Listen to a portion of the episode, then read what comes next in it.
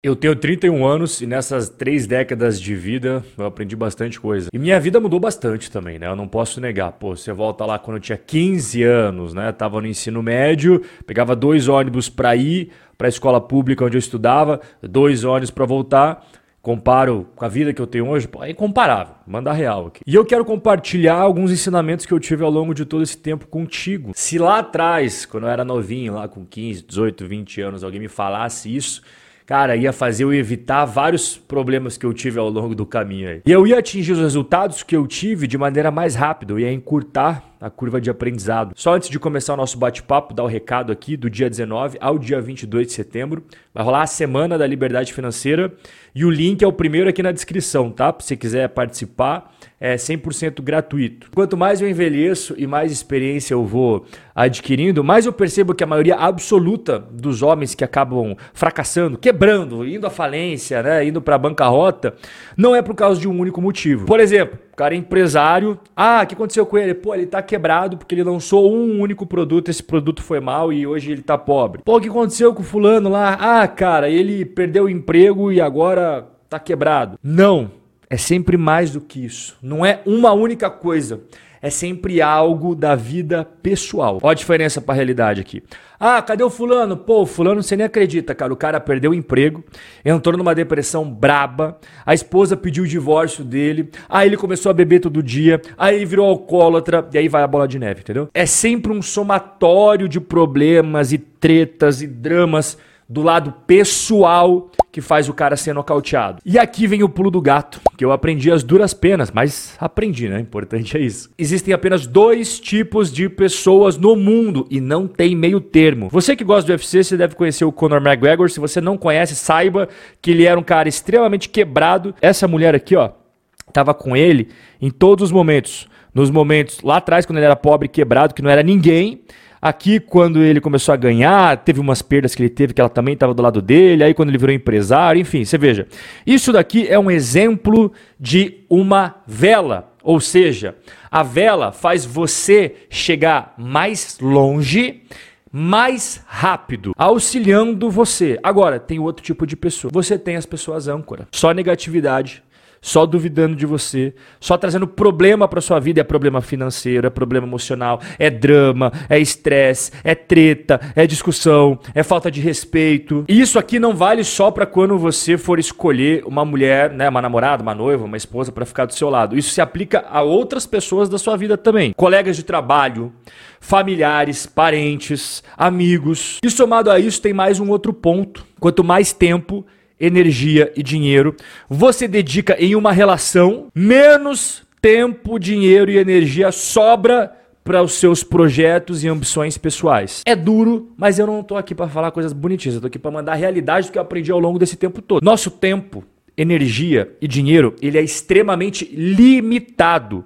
E você colhe no futuro resultados de acordo com como você usa hoje seu tempo, seu dinheiro e sua energia. Se você hoje tem 15, 18, 20, 25, 30 anos e ainda não chegou aonde você gostaria de chegar, principalmente na questão de grana, eu sugiro que você pense uma, duas, três, quatro, cinco vezes antes de você se relacionar sério. Não estou dizendo para você não sair mais com mulheres. Não é isso que eu estou dizendo. O que eu estou falando é o seguinte: se você canalizar a sua energia, seu tempo, o seu dinheiro para sua própria construção como homem, vai ser muito melhor do que você tentar fazer isso ao mesmo tempo que você assume as responsabilidades de um relacionamento. Se você passa todo o seu tempo livre mais aqui com isso que você está vendo na tela, do que você passa?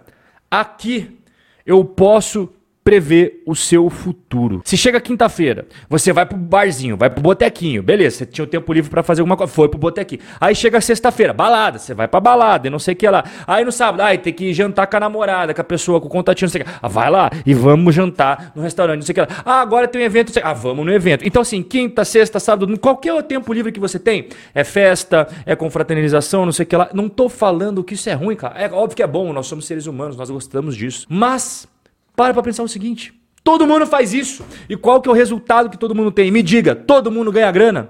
Todo mundo tem patrimônio? Todo mundo fica rico?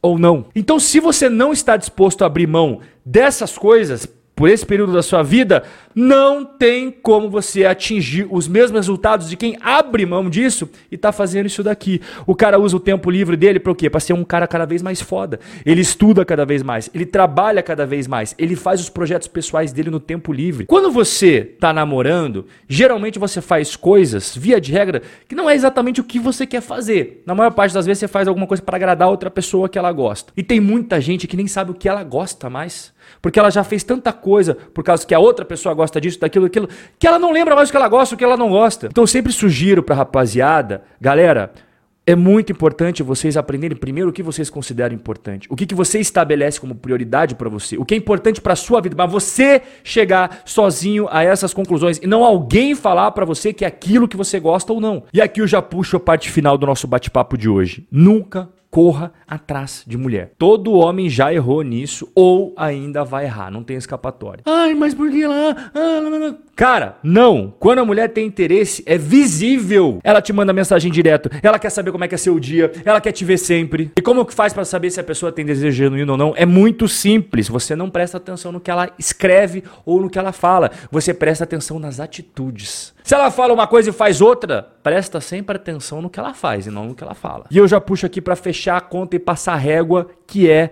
a questão dos caras preocupados quando cai na bolsa de valores a carteira dele ali 5%, 10%, 20%, já é o caos, né? Ele fica horas tentando encontrar motivos ou soluções para resolver esse problema temporário. Mas esse mesmo cara, ele não reflete nem 60 segundos sobre uma perda que é muito pior que essa perda temporária aí. É uma perda permanente de 50% do patrimônio dele, que é o que?